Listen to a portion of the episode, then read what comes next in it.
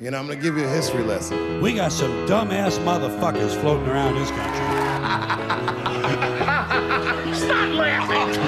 And when I do, start fucking. Also, y'all did some nasty-ass jokes on my ass, too. Funny jokes and unfunny jokes come out of the same birth. You fucking guys are unbelievable. Why are you laughing? Evening, everybody. Welcome to another episode of Why Are You Laughing, a history of comedy podcast. And today, I am pleased to introduce to you Richard Pryor, live on the Sunset Strip, historic comedy special, maybe one of the most iconic ever. I really think if you picture Richard Pryor, you picture him in that red suit. And honestly, I think if you picture comedy specials, there might be two or three others, but Richard Pryor live on the Sunset Strip is probably the first that comes to mind. I know a lot of diehard Richard Pryor fans have said it's not even his best work necessarily or their favorite work. So leave it in the comments, folks. Let me know in the comments. What's your favorite Richard Pryor album? What's your favorite Richard Pryor movie? Because it seems to be the go-to reference, at least for the, Richard Pryor's masterpiece. But I know a lot of people have differing opinions on that. So let me know in the comments what you guys think. And speaking of the comments and helping the show, if you'd be so kind as to subscribe to Blind Mike Project on YouTube, join the Patreon for bonus episodes every single month. We've been doing radio segments on there. So we started out with an Opie and Anthony, a more obscure Opie and Anthony segment. But the one we're recording tomorrow, if you're watching this on Patreon, and should be up this weekend, is the origin of Baba Booey. Where does the name Baba Booey come from? You'll find out on Patreon. So we've been doing segments like that as bonus Why You Laughings, as well as a bunch of others. We've covered Tucker Max, The Pelican Brief, Donald Glover's Weirdo, all sorts of stuff back there. So if you want to check out the Patreon or just subscribe wherever you get podcasts, Apple, Spotify, YouTube, like I said, all those links are at blindmike.net. So if you can go to blindmike.net, you can also find the Blind Mike Project there, as well as Who Are These Socials links. So how about the podcast? We got merch as well. So go to blindmike.net. That's where you can support the boys if you'd be so kind. But today we're breaking down a special, as we do every so often. The more recent ones have been Delirious by Eddie Murphy, Killing Him Softly from Dave Chappelle, Brian Regan's I Walked on the Moon. But this would be the one, like, I think if you were almost coming up with a stereotype of a comedy special, I really do feel like, am I overstating that, do you think, Craig? Like, no, this feels like the one I think of if you think of classic comedy specials. For sure. And I know you listen to a lot of podcasts with comics on it. Almost every single one refers to this one at some point as being an inspiration to them. Yeah, it is. I mean, obviously, Pryor and Carlin are the go-to references for the top two comics ever. But I would say even Carlin doesn't have a special like this where you just picture it in your mind. You picture that red suit. And what's also interesting about it is this is after Richard Pryor set himself on fire. If you weren't aware, the man had a bit of a drug habit. He was a bit whacked out at times and ultimately set himself on fire, burned himself. And so, you know what it actually reminded me of in a way, because this was released in theaters. It was the biggest theatrical release of any comedy special ever, filmed at the Palladium in Hollywood, which, you know, Live on the Sunset Strip is also a great name because it feels Hollywood, but not too Hollywood. It feels like relaxed Hollywood. Right. So it gives it kind of a cool, it was the perfect feel for Richard Pryor, I think. But what it made me think of is obviously not nearly as good a special, but when Chris Rock did his live special on Netflix this year, it was a similar, what I imagine was a similar vibe at that time, in the sense that you have this special, you have this amazing comic, and you're kind of sitting through his material, but there are a lot of people that are probably thinking, when's he going to talk about the Will Smith slap? You know, right. When's he going to get to the thing we're all thinking about? Obviously, the Will Smith was more of a moment that we all watched. You know, fortunately, none of us have footage of Richard Pryor setting himself on fire. Right. But there I'm sure was an element at the time where people are sitting in the theater like, is he going to address that? And sure enough, he did, which we'll get into. But yeah, that's also a big thing to overcome in a comedy special too. When there's something in the back of people's minds, I think that's something Chris Rock was fighting against, where people are like, is he going to talk about that? That's any distraction from what you're talking about in the moment, I think hinders the special. And for Pryor to be able to overcome that, I think was a big hurdle. I actually have a question on the Chris Rock aspect, and I guess this Pryor one as well. Do you think it would have been smart to open with that? Get it out of the way? Interesting. Get it out of the way? Yeah. You know, that's actually not a terrible idea. Now, what I would say about Chris Rock is the strongest stuff in the special by far was the Will Smith chunk. Right, but I think he was nervous about getting to that chunk. He definitely was. So I think Chris Rock is a different... You might have a better point with Chris Rock. With Richard Pryor, I actually... You know, I mentioned that similarity to Chris Rock, but if you go back and watch the special, it was on Netflix for a while. I'm not sure if it still is. But if you go back and watch the special, what it truly reminded me more of was we've broken down both of Eddie Murphy's specials. And you can tell Eddie has a similar style and probably was influenced by Pryor in that way in building his special, where it seems kind of rapid fire at the beginning and he hits you with a lot of jokes and then he kind of settles in and starts, you know, bringing you through stories. Mm-hmm. And so I think Pryor set it up well, whereas Chris Rock's was sort of a mess because it was a lot of the stuff at the top was unoriginal and stuff that's been covered to death over the last decade. Right. So it's tough to compare the two, but I think it's a much better point for Chris Rock's special. Pryor's no, because I think it did nicely build to where we'll end up here. Yeah, it was also more scandalous, I think.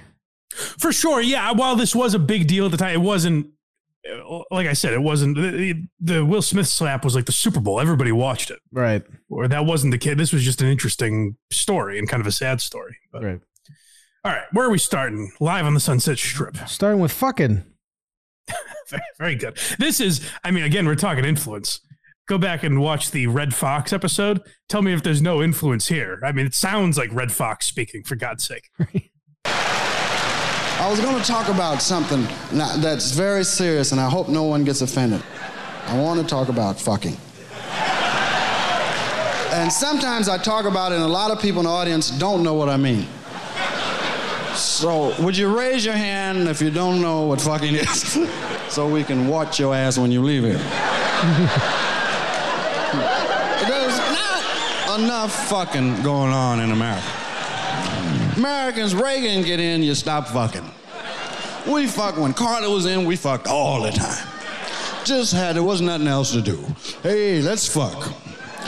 President making a speech, let's fuck. Reagan in now, everybody listen to this motherfucker. We can't fuck now. I say get them last few fucks in now. Yeah, that was, we played a bit from Redd Foxx where he's like, you know, you can call it intercourse, but if you're doing it right, you fucking. And it's very similar to that bit. So we talked a lot about with Redd where the trajectory was clearly Redd Foxx to Richard Pryor to Eddie Murphy. And I think you hear it a lot in that bit. That was a very Redd Foxx inspired bit. And also ballsy, that's the open, like he fired off one quick joke right before that, but that's basically the opener to this thing that's premiering in theaters around the country. So I think Pryor kind of wanted to set the set the tempo correctly to be like, this is what you guys are getting, so if you're gonna leave the theater, get up and get out now, because this is what it is.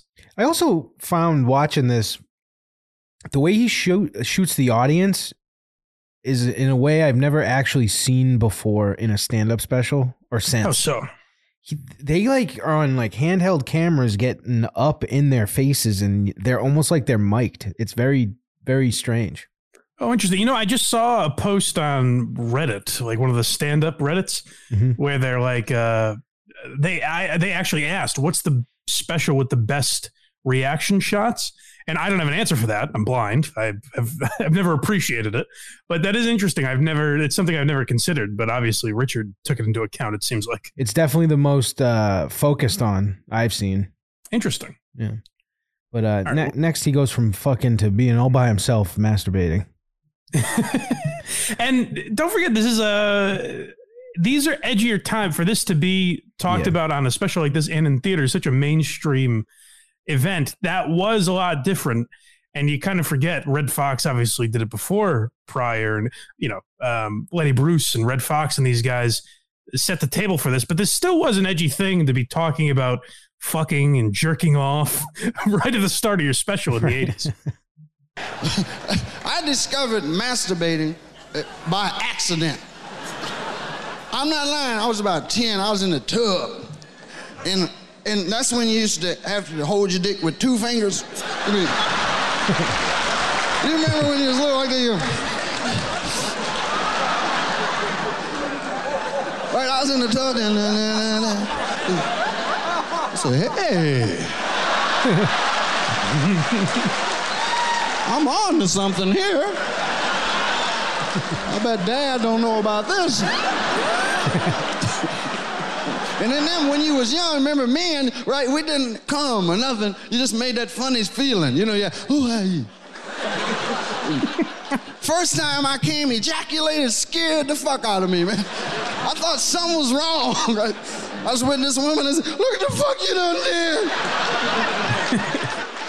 About an hour later, though, I was back to my, can you do it again? That was just a perfect example of the audience shot right there at the end, actually. And, you know, I still have the Chris Rock thing in mind. And I think where Pryor was smarter with this is he made the beginning of his special a lot more personal, in the sense that, like, I think Chris Rock tackled, like I said, a lot of topics that have been discussed ad nauseum. Mm-hmm. Whereas this is, I mean, maybe the idea of jerking off was covered a lot, but he made it like a personal feel. Immediately, you're now relating to Richard rather than trying to, you know, grasp onto some social issue or something. Mm. Next, we have him talking about Playboy Bunny. Okay, let's hear it. I got some Playboy Bunny pussy. I thought I was in the big time. Going home with a Playboy Bunny. You dig? We was gonna have a nice little midnight snack. I went to her apartment, and was one apartment was bad. It was one of them apartments that if I don't get the pussy, I can fuck this couch.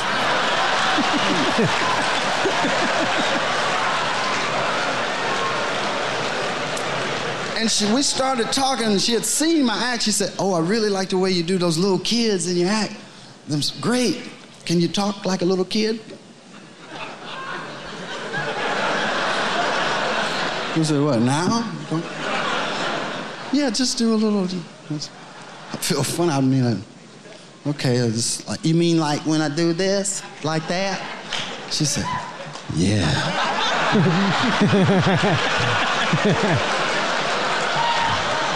I said, you like that, huh?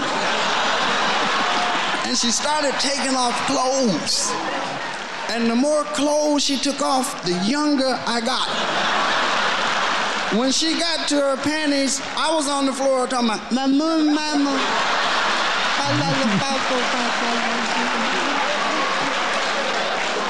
She gave birth to me about 9:30.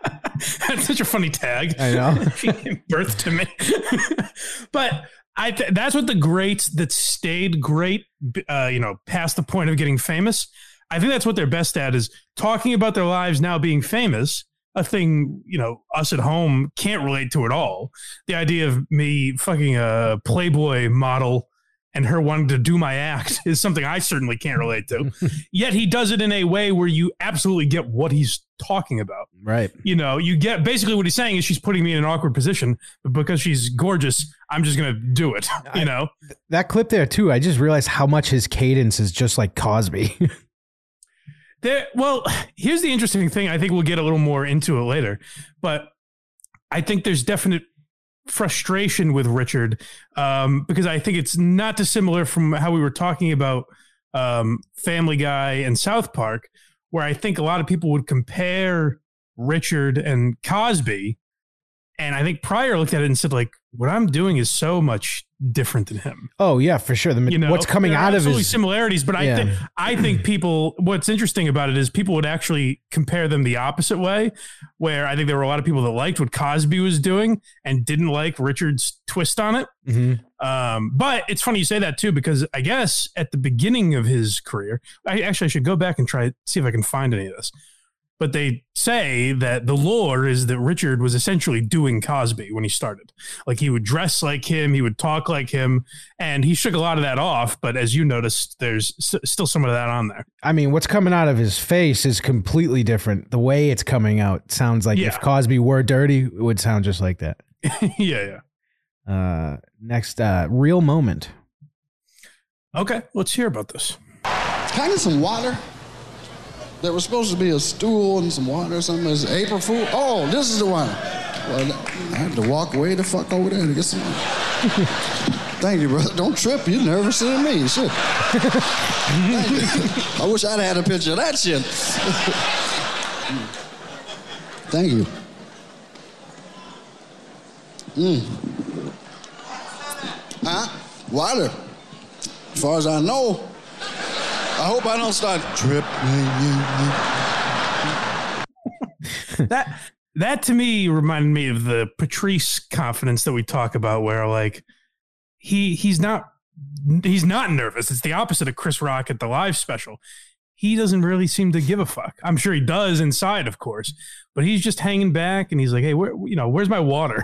And he's fucking around with the crowd, and that seems so confident to me. Like, this is a massive thing. This is going to be shown in theaters. Mm-hmm. And he's just like, hey, where's my water? I think the live aspect of Rock also impacted him. Because if that wasn't there, it would have been another day at the office, I think, for him. Yeah, definitely. But still, I think there is an element of like, I think there are a lot of guys that would be like, this is my special. I can't be fucking around with the water and the stool on the stage and all that stuff. Right. I have to be laser focused. Whereas Richard, and I think that perfectly goes to his personality, where he's just playing it much cooler. For sure. He's the coolest. Yeah. Next is making money. This is kind of what I was talking about before, I think, where a lot of guys struggle with this. I think once they get famous, they don't know how to relate to their audience. And this is definitely stereotyping or generalizing. I think for the most part, like, black comedians do a better job at relating to their audience because they don't seem to they'll talk about having money in a way that we can relate to rather than pretending they don't have it. And I think that's what Richard does very well here.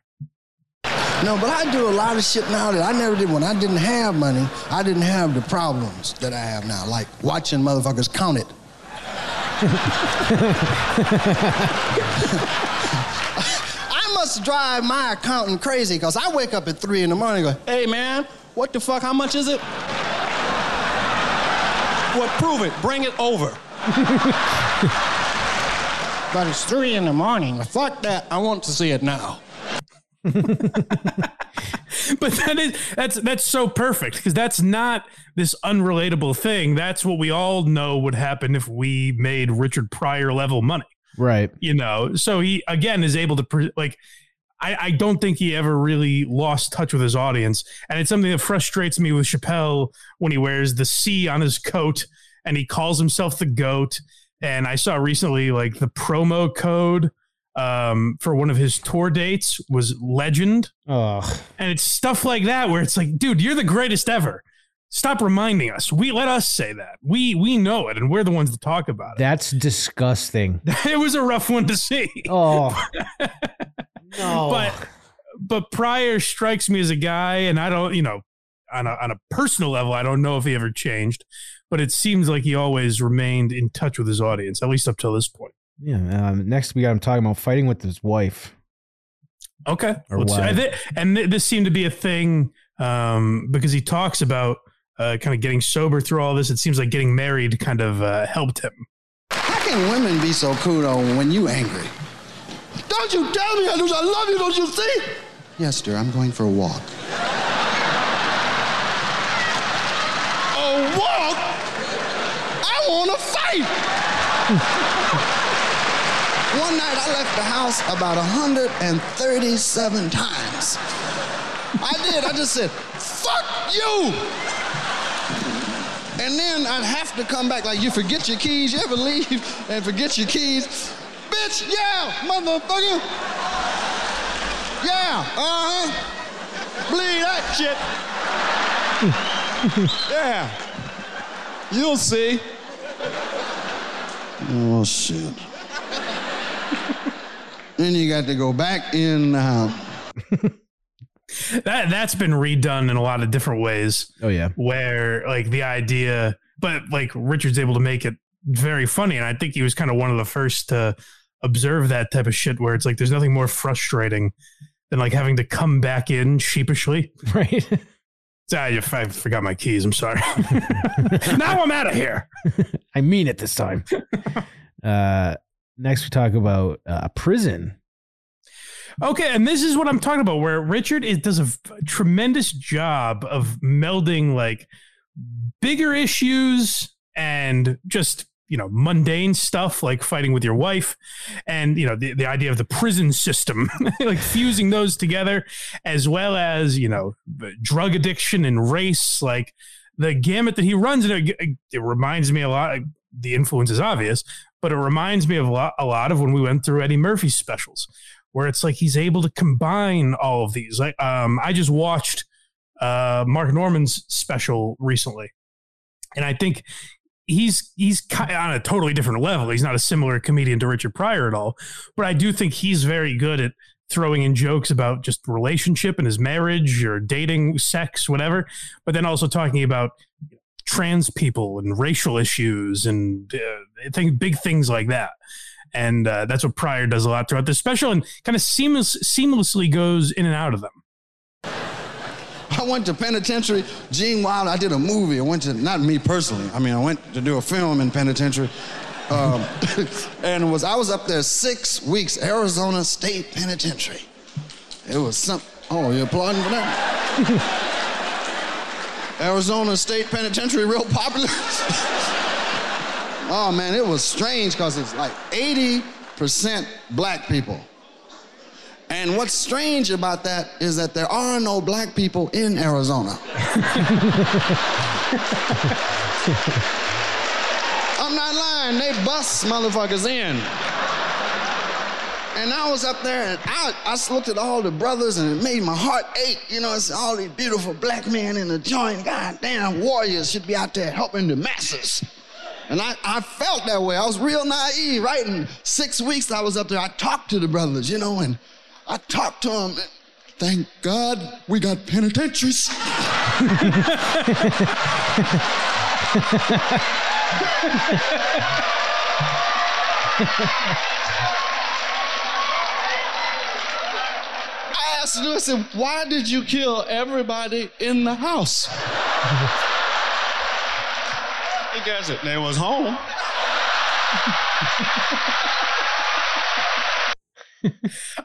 I think, and maybe it's the time we live in now, maybe I would have a different take if I was watching this in 1982, but I think it's such a funny angle to take, because now we talk about how, you know, it's completely disproportionate. We talk about all these statistics with race and prisons and things like that. So I think it's such a funny stance for a black comedian to take. Like, yeah, some of these motherfuckers belong in prison. They were scary. Jesus Christ. They were frightening. But he further talks here about prison violence. Okay.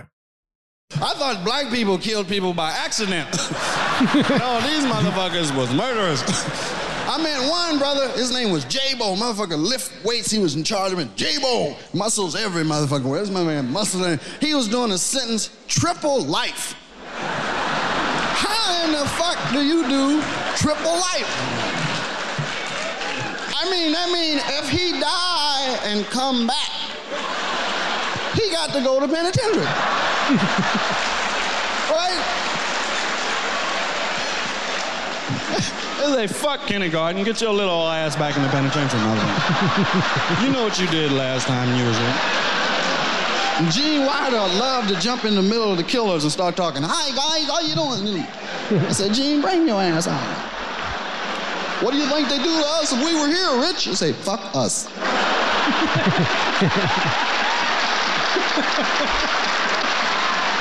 And Gene said, I'm not homosexual. Homosexual ain't got nothing to do with it. They don't fuck you because you like it. They just fuck you just to see that look on your face.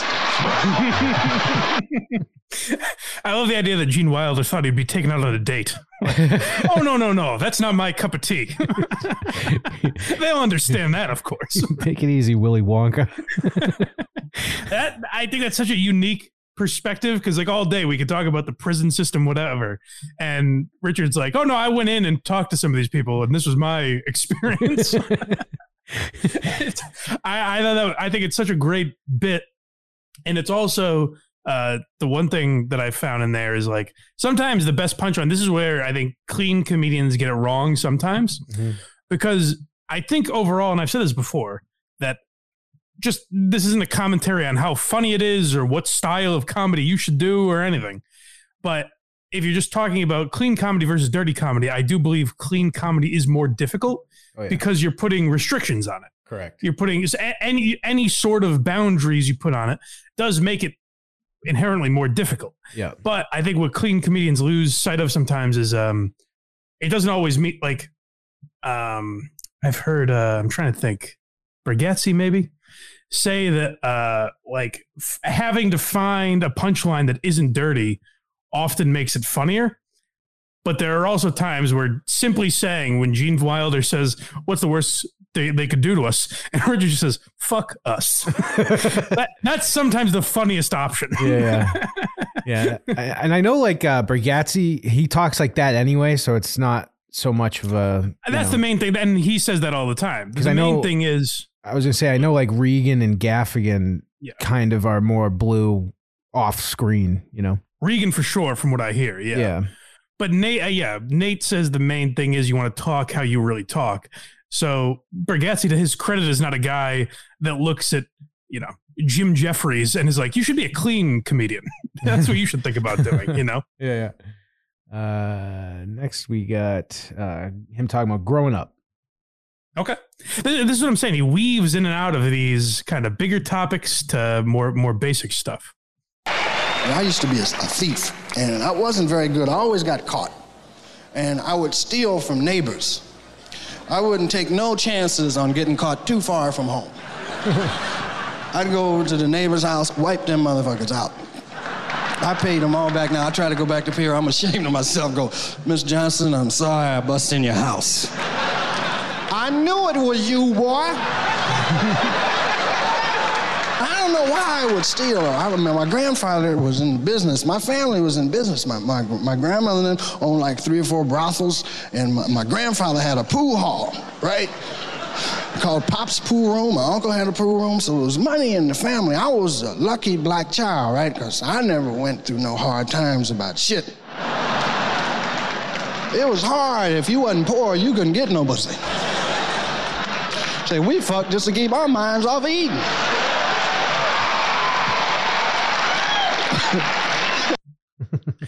That's so interesting too, because I have always heard, I'll have to look more into this whenever we do a full Richard Pryor, like the life of Richard Pryor episode. Yeah. But I've always heard that he was raised in a brothel or something like that. I knew the tie to the brothel. It was interesting to hear him say like, we did pretty well. My grandmother owned 4 of those fuckers. Like that. I had never heard that angle on. And it's again, interesting for a guy like that to kind of spin it like, yeah, we live pretty well. And, you know, I think his perspective as a black kid growing up in the 80s, there is a different level of like, if you're middle class, like it's doing pretty good based on, you know, who you grew up with maybe. So I thought that was pretty interesting as well. Yeah. Wasn't his mom like a prostitute or something? That's what I thought. That's why I was a little confused by that. So I'll have to look more into it when we do the full history of Richard Pryor. This was, I wanted to do this because I figured we haven't done a special in a little bit, but I do at some point want to do the full Richard Pryor. We'll do a Carlin episode. I'm kind of waiting for like milestone type of episodes for those guys. I don't know why, just mentally, that's what I decided to do. But at a certain point, I realized we're almost 100 episodes in, and we haven't discussed Pryor or Carlin, so we had to do this one. we had to save those for like a what the fuck do we do next? Yeah, right. Exactly. Rainy day. Yeah. Here we have. I'm talking about racism. Okay. Racism is a bitch. I mean, white people, you gotta know, it fucks you up, but what it does to black people is a bitch. Because no matter what, it's hard enough being a human being. It's really fucking hard enough just to be that. Right? Just to go through everyday life without murdering a motherfucker. It's hard enough just to walk through life decent as a person. But here's another element added to it when you're black. Your mama's got that little edge on us. It's enough to make you crazy. Is if you're in an argument with another man, he may be white, but it's man on man for a minute, and the shit get rough, he end up calling you, nigger. You gotta go, oh, shit. Fuck. Nah, I ain't no man no more, I'm nigger. Now I got to argue with that shit. And fuck, throw my balance all off now. No, but it's an ugly thing. I hope someday they give it up, because it won't work. That is such an interesting perspective, because you also have to remember, like, try and put yourself in a place where this is, like, 15 years after segregation, right, where legitimately black people weren't allowed in the same rooms as white people. So to tackle it from an angle of not anger, but, like, hey, it's hard enough to be a human being, have some compassion for me, also having to deal with being black. I think that's such an interesting angle and a smart way to appeal to an audience that is this probably still have plenty of racists in it, you know, right. Especially by 2023 standards.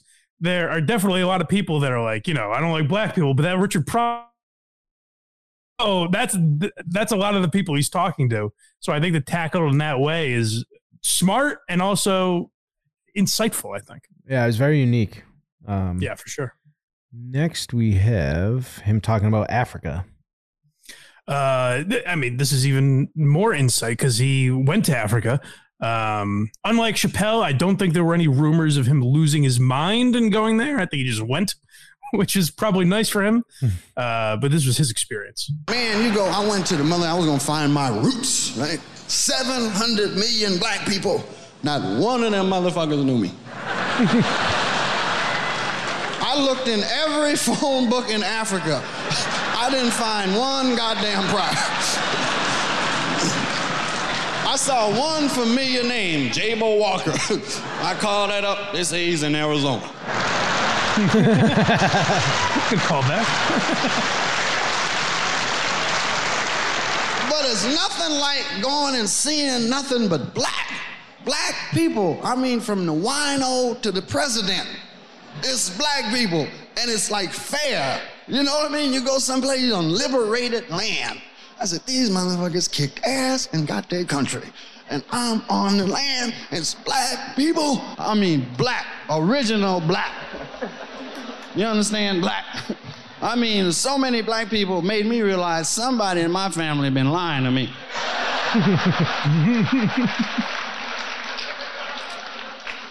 And it's nice as you land at the airport, you look out the window, see the black people, say, oh, wow, people are the same. The people in Africa fuck over your luggage just like the people in New York. Again, and obviously it makes it funny at the end, but again, I think that's such a unique fucking perspective to talk in a way where it's like, I went from the minority in this country to the vast majority in another and talk about that perspective. I think that's such a unique angle. Like, there are a lot of different ways you could go on visiting Africa. And I think he has such a unique twist on it. Like, even now, 40 years later, I had never thought of that. What it would be like for an American black person to visit Africa where you're now in the majority, like people look like you. And that's very normal, whereas you're used to living in most likely a community of all white people. That's such a unique thing that even now I don't even think of, like I said, 40 years later. Right. And also comics. Do you see what he did? He did a callback in like the first quarter of the special. Do not close with them because they're not that funny. That's right. I've seen a few. Even I've seen guys I like Sam Morril ended on a callback of, I think, one of his best specials. But it's like, that's not. It's not that strong, you know, that like I think especially now, the thing about callbacks is like the magic trick is lost a little bit because comedy fans have consumed so much comedy that I think, you know, when Richard, that callback with Richard Pryor, for some people would be like, "What? How the fuck did he do that?" I forgot about Arizona. Well, even them, this is like one of the funniest guys that's ever done this, and everyone was like, "Haha." Yeah, he just threw it in the middle. Yeah, he gets it. Next, we have him talking about the N-word. Okay. One thing I got out of it was magic I'd like to share with you. You know, it's like I was leaving and I was sitting in the hotel and a voice said to me, said, "Look around, what do you see?" And I said, "I see all colors of people doing everything, you know." And the voice said, "Do you see any niggas?" I said, "No." And I said, "You know why? Because there aren't any." And it hit me like a shot, man. I started crying and shit. I was sitting there, I said, "Yeah, I've been here 3 weeks. I haven't even said it. I haven't even thought it." And it made me say, "Oh my God, I've been wrong. I've been wrong. I got to regroup my shit." I mean, I said, I ain't gonna never call another black man a nigga.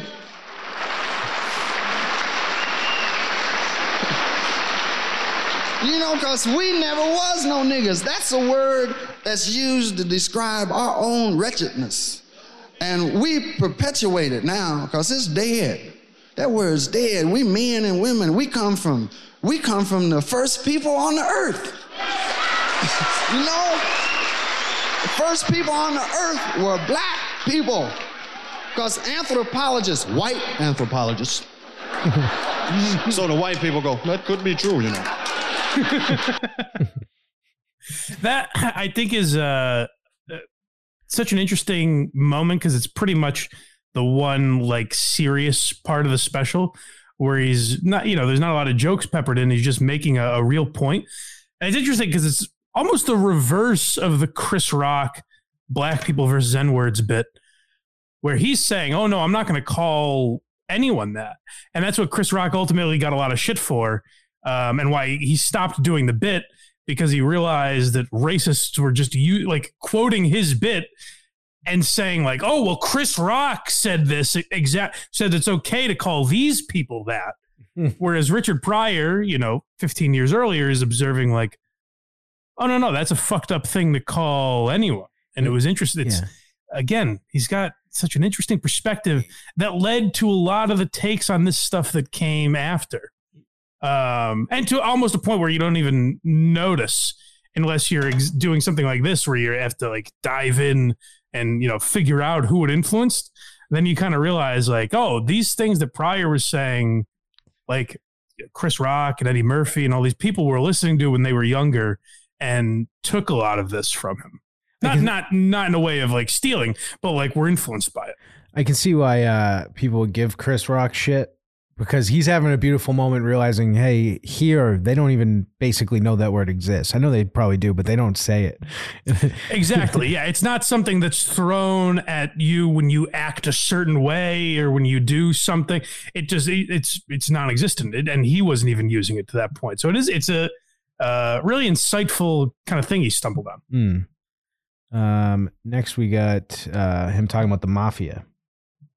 Again, a similarity to Eddie Murphy's specials where Pryor was very early. Now we can goof on the Dagoes day and night, these greasy wops. Yep. It's all well and good. In the 80s, I don't know how much before, you know, this is long before The Sopranos and Jersey Shore and even like Goodfellas, where they almost became caricatures of Italians. Pryor and Eddie Murphy observed that pretty early on. And this is him talking about he had to deal with the mafia at one point. He was young. And these motherfuckers start telling murder stories. Hey, you remember when Guzzi? Hey, remember when I made my fucking bones? Me, I had to go away. It was Cleveland, right? Fucking Teamster. Big mouth, hurt a lot of people, right? You know, ice picks my thing, Rich. So we fucking had to drive down. Me, Johnny Salami. The Gabuzzo brothers, they own a funeral parlor. You carry, we bury. Come here, you fucking kid. So we take this jerk off out bowling, you know, drive him around, get him a few drinks. Say, hey, let's get some broads, right? little motel we had set up. Remember the Johnny? So we take him around. He gets kind of stoned, drops his glass. I say, now, I pop him with the fucking ice pick, right? I'm popping this cocksucker, blood squirting every which way. And I'm stabbing. Oh, God, don't kill me. Oh, fuck you, you guinea cocksucker. And the fucking ice pick breaks. Ah! I'm standing there with a fucking piece of wood in my hand. I said, Johnny Salami, what do I do? Johnny says, wait till it melts, asshole. Those were the good old days. What's the matter, Rich? You don't look so good. Hey, Spilo, give me a little Sinini Pro. You got a way home? You want us to give you a ride? Ah! Like I said, it reminded me of Eddie Murphy. It also reminded me a lot of some of the stuff that Burr does, where he's having conversations with someone that isn't there. Yeah. And I'm my favorite ever. And that, like, you don't look so good, Rich. That reminded me of maybe my favorite delivery of any joke of all time, because it's very subtle.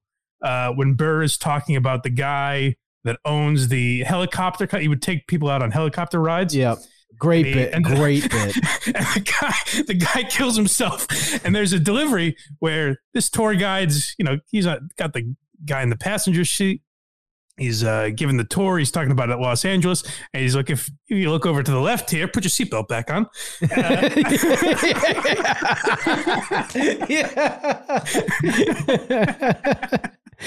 But yeah, that's what that reminds. And Burr is the one who's great at that. Like, yeah. Having a catch with his fictional son and stuff like that. And that's what that bit reminded me a lot of is I just don't want to name black guys that Pryor influenced, I guess is what I'm saying. Right. There's a little Burr in there too. Put your seatbelt back on. Yeah. Even in that same bit when he's pretending he's bobbing in the ocean, it's just all, it's all very funny. Next we have a Mudbone. This is a Pryor character that was super popular. And people would call out for it and everything. And when they did, Pryor brilliantly is able to transition into what some people were here for, the real story. So this is a little bit of Mudbone for the last time, he says. What? Do what? Mudbone! Mudbone, Richie! Do the Mudbone, Richie!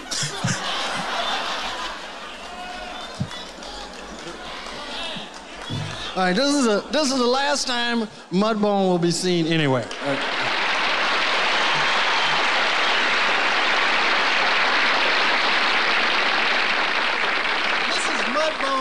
This is Mudbone's last show. Right, this is Mudbone. And ladies and gentlemen, from Tupelo, Mississippi, Mudbone.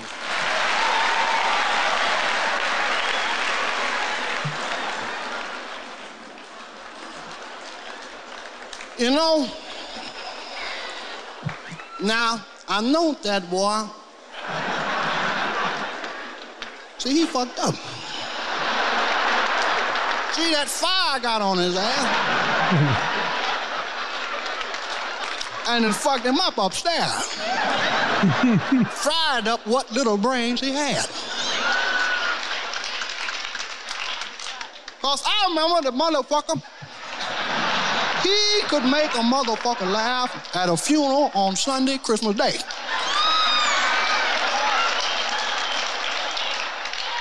But you know what happened? He got some money. That's what happened to him. He got some money. That Mixville cramps and shit was gone. He said, fuck it. Went all the way crazy. Now, Pryor goes on to do Mudbone for like 10 minutes, which I couldn't wrap my mind around how that unfolded. Like, was he going to do Mudbone anyways? Because you hear there, people in the audience are yelling, do Mudbone. So did he know that was going to happen? Was he going to do Mudbone whether they yelled it or not? And it just happened to be at the perfect time? It's crazy to me because someone just yells, hey, do Mudbone. And he's like, all right, fine. Almost reluctantly, I'm going to do this character for the last time, and then turns it into Mudbone criticizing Richard Pryor for setting himself on fire. Genius. Utterly genius. Yeah, I mean, some people just know the audience, like Patrice with the Natalie Holloway thing. No one would know that name. He knew they were going to, like, it's like Chappelle knowing someone's going to yell Rick James at him. Right. Right. But yeah, that's what I mean. It was so perfectly timed because he does Mudbone for 10 minutes and then goes right into talking about the story of him setting himself on fire. So yeah, but he does Mudbone for the last time. He was sick of doing it, I guess, which is understandable, but it is, I mean, you can tell from that. Basically, the character is just like a drunk Mississippi pseudo philosopher of sorts, like just kind of a neighborhood guy that pontificates. And in this case, he was talking about Richard Pryor setting himself ablaze, and it was pretty funny. But and here's him talking about burning up. Yes, it segued nicely into his closing topic. Sitting on the couch, and all of a sudden he says something about, you know, when you signify, motherfucker get vicious, say, well, what about them burn-up rings around your neck, motherfucker? And it hit me because I had never thought of myself like that, you know? Because I said, yeah, I've been burned up.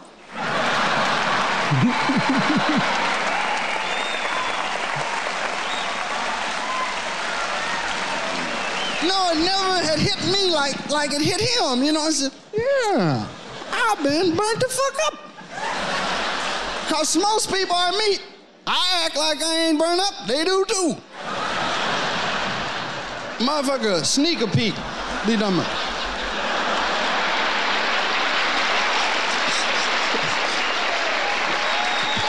What is it? A nice tattoo you have. All over your body. I guess y'all say, fuck all that. How'd you burn up? It's dawning on me now listening to this that a better comparison, we were talking about Chris Rock, actually a better comparison if you're just going for how the special turned out would be Louis C.K. Sincerely. His first special back after his scandal, obviously a lot different type of story, but you know, Louis just does his material, the material we're all used to seeing the same way Pryor did for a lot of the special. And then at a certain point kind of mentions something and the crowd's like, is he going to talk about it? And he's like, all right, let's get into it. And that's what this was, where you're kind of watching like, is he going to mention that he was doing crack and set himself on fire? And then you're like, oh, okay, here it comes. Is him saying what happened. Yeah. So what's amazing to me too, listening to this is like, you know, I always think of Artie Lang now. When you listen to Artie now, and it took a while to get there, you know, he lasted a hell of a lot longer than a lot of people thought he could. But like when you listen to Artie and anything he's done recently, he's gone. The guy that we all knew, his soul seems to be gone. Like drugs did enough damage to where he's not the same guy. He doesn't have that same energy that he used to have. You know, Pryor struggled a lot later in his life. Like He had a lot. I think he was in a wheelchair when he died and all that sort of stuff. Yeah. But here, like you listen to the things that Pryor went through with drugs and just physically, literally being a burn victim. And he's still all there, hasn't lost a fucking step. And that's what I find very inspiring, frankly. But this is him talking about what happened. I know y'all done heard all kind of stories about how I burned up bass and this and ether that. And none of that shit got nothing to do. That's not true. I'm going to tell y'all the truth tonight. Okay? You got to promise not to tell nobody. Can I trust you? You some lying motherfuckers. All right, now all my friends know this to be true because everybody knows me. Like usually before I go to bed, I have milk and cookies. And one night I had some low-fat milk and some pasteurized, and I mixed them together. And I dipped my cookie and the shit blew up. I love that people like applaud that. Yes, you filthy drug addict. Yeah, I may have jumped the gun. I have to admit that wasn't the actual story of what happened. So I think he gets a little more in depth here. A lot of people say shit. I think about shit. I said, why do people think? I mean, listen to me. All the people you ever heard of Freemason, have you ever heard of anybody blowing up? Why me? 10 million motherfuckers Freemason. I gotta blow up. That's such a funny, real angle to take, because I imagine it's what anyone in that type of position would think. And what you say once you've had time to, you know, get fully recover and everything, what you're supposed to say is, I've learned a lot from that, and it really showed me the path I was going down and this and that. But Richard's just blatantly honest, and he's like, what? This, so many people do this shit. Why would I set myself on fire? What the fuck? It had to be me. Such an honest moment. Yeah. This is him continuing talking about addiction. Okay. And then the pipe starts saying shit like, you let me get a little low yesterday. I don't like that. Now don't let me get low again or I'm going to hurt you.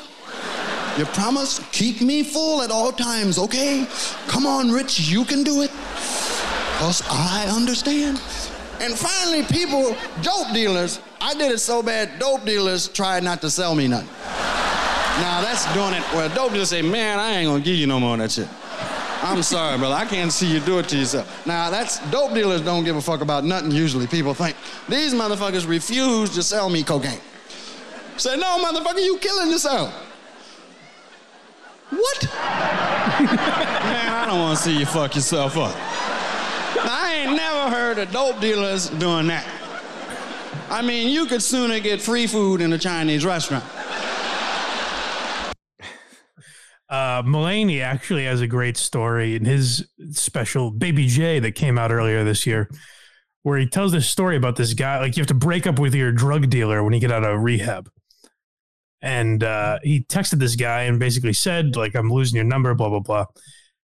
And I forget exactly how the joke goes, but essentially the guy says to him, like, you were the only person I sold drugs. And John was like, well, how did this relationship come to be? And the guy was like, I don't know. You just kept texting me, hounding me for drugs. And I didn't want you to get like bad stuff. So I went out and bought drugs for you. And it's this wild story. And that's what I loved about Mulaney's special, where he kind of kept it. He would tell real things about his life, but keep it very funny. And that's what I appreciated about Pryor's story here, where he's talking about this serious drug addiction that he had, obviously, that resulted in him almost dying. And yet he's able to make it into this kind of silly bit where the crack pipe and Jim Brown, he gets into Jim Brown, like trying to help him get sober. And the crack pipe and Jim Brown are basically the angel and devil on each of his respective shoulders.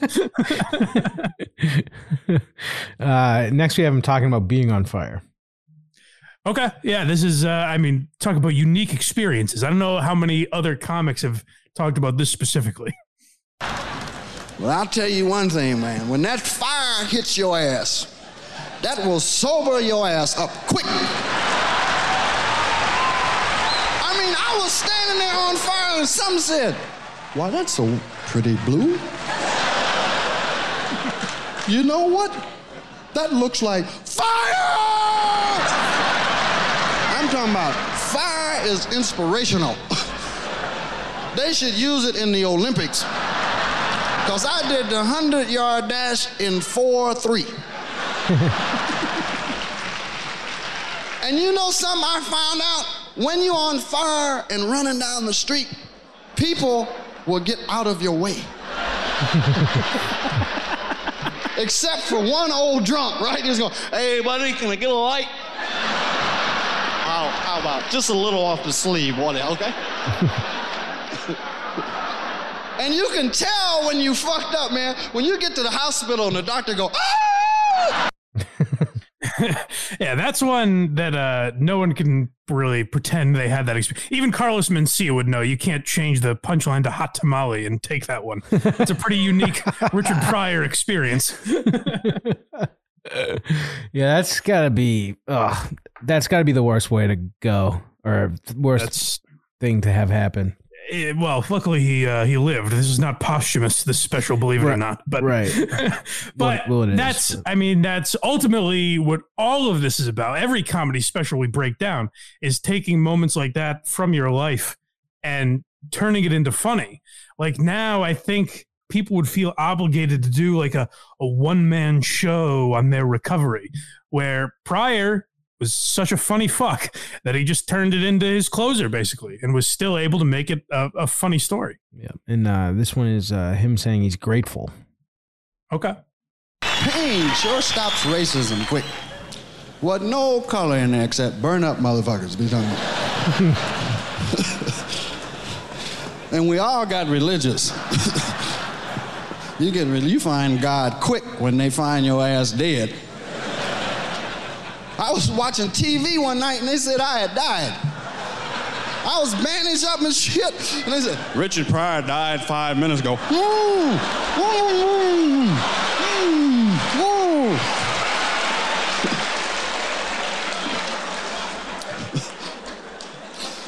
But I thank God every day, Jack. I do. I say, God, thank you for not burning my dick. Because most people said, you've been punished by God. I say, no, if God wanted to punish my ass, he'd have burnt my dick. Now that's some punishment. Because when that fire hit my ass, my dick went to work. Said, emergency! Piss, come, do something! Keep the fire off the balls! And my chest was hollering help. The dick say, fuck you, don't burn yourself. I'm protecting the balls.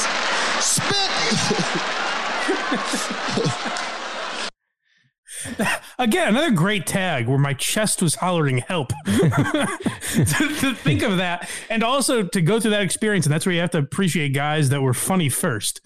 To go through that experience and ultimately turn it into a dick joke is truly what makes Richard Pryor a treasure in comedy. Absolutely. But and I do wonder if, to mention Louis again, if he kind of took influence from things. I'm not even saying specifically this special, but we talked about in the Louis C.K. episode where, you know, why did Louis go about, like, none of the podcasts he did, he didn't talk about his he never talked about the incident. He put out a formal apology when it first happened, and he's never addressed it again on any podcast or anything. Actually, on his own podcast that he did behind a paywall, he addressed it briefly, but that's really it. And people thought, why? And even I thought, like, why wouldn't he talk about it on Rogan, or why would he address it in his special in kind of a joking way, but never really get into it? And I think he kind of views it the way Richard viewed this incident, is like, I could have like a sob story moment, or make a one-man show out of this, or something serious, but I'm a comedian. I'm a court jester. I'm a clown. Right. I'm supposed to keep it funny. And so I wonder if Louis kind of dealt with some of that, where he's like, you know, maybe I'll do it kind of the Pryor way, where I don't make it into a serious issue. I keep it funny. Now, obviously, you know, drug addiction and what Louis went through are two totally different things, but I think there is a similarity in the gravity of the subject, I guess. I mean, honestly, Louis having a giant sign that says sorry behind him is one of the funniest things he could have done. It's brilliant. And for people not to understand why that's funny, it has been crazy to me for the last 2 years. But it's so funny. But we're at our last clip, the closer. And this is, I always try when we happen upon these topics to include things from our intro. We should use the Chappelle Pryor intro for this one, just because it makes the most sense, obviously, because this was an easy one. It is, we use a Pryor clip in the intro that is from the closer of the special. And so, you know, Pryor goes to the entire story of, you know, being a burn victim and all of that, and then says, hey, you know, you people are here supporting me, but some of you had some shit to say also. It's been a pleasure for me to do this and get up here, and thank you very much. I want to say y'all gave me a lot of love when I was not feeling well, and y'all really, I appreciate it. Also, y'all did some, applaud yourself. Also, y'all did some nasty-ass jokes on my ass, too. Oh, yeah, y'all didn't think I saw some of these motherfuckers. Since you love me so much. I remember this one. It strike the match like this. It's like, what's that? Richard Pryor running down the street.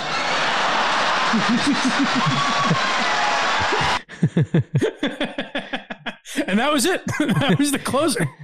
He just makes fun of himself.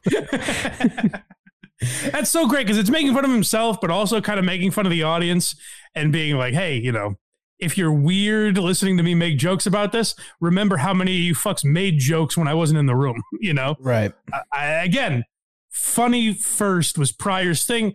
And it's why ultimately I think I would put Pryor over Carlin as the greatest ever, because I don't think Carlin's ultimate goal was funny first, at least not at the end when he became more of a philosopher. Yeah. And I think that's kind of happening with Chappelle, and it's why I say Louis over Chappelle. I've started to believe, and that's again, that's for my taste. I think there are also probably some people that say, well, Carlin and Chappelle, what they have done is more powerful to the world. And I think there's a point to be made there too. But if you're purely talking from a comedy standpoint, I think Pryor's main focus was always funny, and he never, never really strayed from that. Yep. Him. And that's why Louis is a perfect example, because he started going down, like Louis started going down the campaigning for Hillary. He started putting on a suit and emailing people about Hillary, and he was wearing glasses, but he never let it jeopardize his stand-up. He didn't. And, you know, you really got to thank those ladies for coming out because they saved him. They kept him funny, you know? They didn't backstab him or anything. So that's it. That's Richard Pryor live on the Sunset Strip. Like I said, we will eventually, of course, because he lived a very interesting life, do a full Richard Pryor episode. Yes. I've seen people say, like, hey, you should do, you know, Rickles and Carlin and all. Yeah, we're gonna. Don't worry. There's a lot of episodes to go of this show. So we will obviously get to all of the big names as well as some of the more obscure ones like Dat Fan, for example. So, you know, we got a long way to go on the show. A lot of history to cover. That's right. So I hope you guys support the show. I hope you're enjoying it. Leave some comments. Like I said, let's start debates in the comments section on YouTube, for God's sake. Tell me, is Pryor the greatest ever? Is it Carlin? Is it somebody else? What's Pryor's best work? Is it Live on the Sunset Strip? Or is there something you like more? Oh, that's what I meant to mention this earlier. I always forget stuff. But what's most interesting about him saying he's not using the N-word anymore is he literally has an album that I want to buy. I have a record player and I want to buy this record. But literally, I think I might be taken off of YouTube if I hung it behind me. There's a word in there that isn't allowed anymore. So that's what was interesting about him saying he's not going to say that anymore. But anyways, let me know your thoughts in the comments. Support the show as you guys have been doing. I appreciate it. Bonus episodes on Patreon, or support the show for free wherever you get podcasts. Blindmike.net is the place to do that. So visit blindmike.net if you'd be so kind. We do appreciate it. And if you want to support Craig and check out what he does, if you do, like, you know, Richard Pryor isn't saying the N-word anymore, but you know a place that is, that's a very good show. Yeah, go to verygoodshow.org. It's not accurate. That's a hoax. Well, you know, test if I'm wrong. See if I'm wrong. See if you can find evidence that sides with me. Go to verygoodshow.org. That's where you can check out Craig's program. Check out the free show. And then if you like him, support the boy on Patreon, for God's sake, will you? Yeah, and we have Very Good Show, our Team Pryor over Carlin. Wow, they do that to save face. Yeah. That's what a lot of these guys say, you know? Like I said, there's always someone that says, hey, that Richard Pryor is one of the good ones. And that's a very good show. So, I can't be racist. I'm a fan of Richard Pryor. Yeah, right. All right, guys, thanks for all the support. Thanks for watching. And feel free to suggest any topics you want covered in the future. And until next time, we'll talk to you later on Why Are You Laughing? Zip it up and zip it out.